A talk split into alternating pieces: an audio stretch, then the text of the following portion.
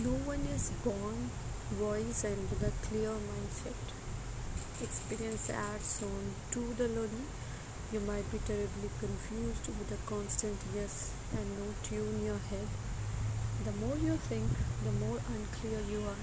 You might not understand if the inner voice is coming straight from the heart or if it's the naughty mind playing some games.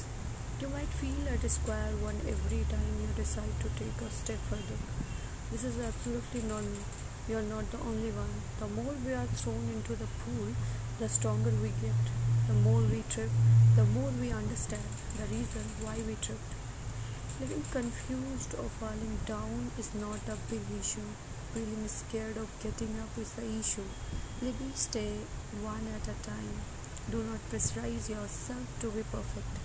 It is fine if you do not understand where your feelings and emotions are leading you. You do not need to know it all. Smile at life. Live the precious moment and don't be afraid to make the wrong move. It will not end this world. It will not end your life. You will find the times you fall are the times you will build a strength. Do not be afraid. You are doing really well.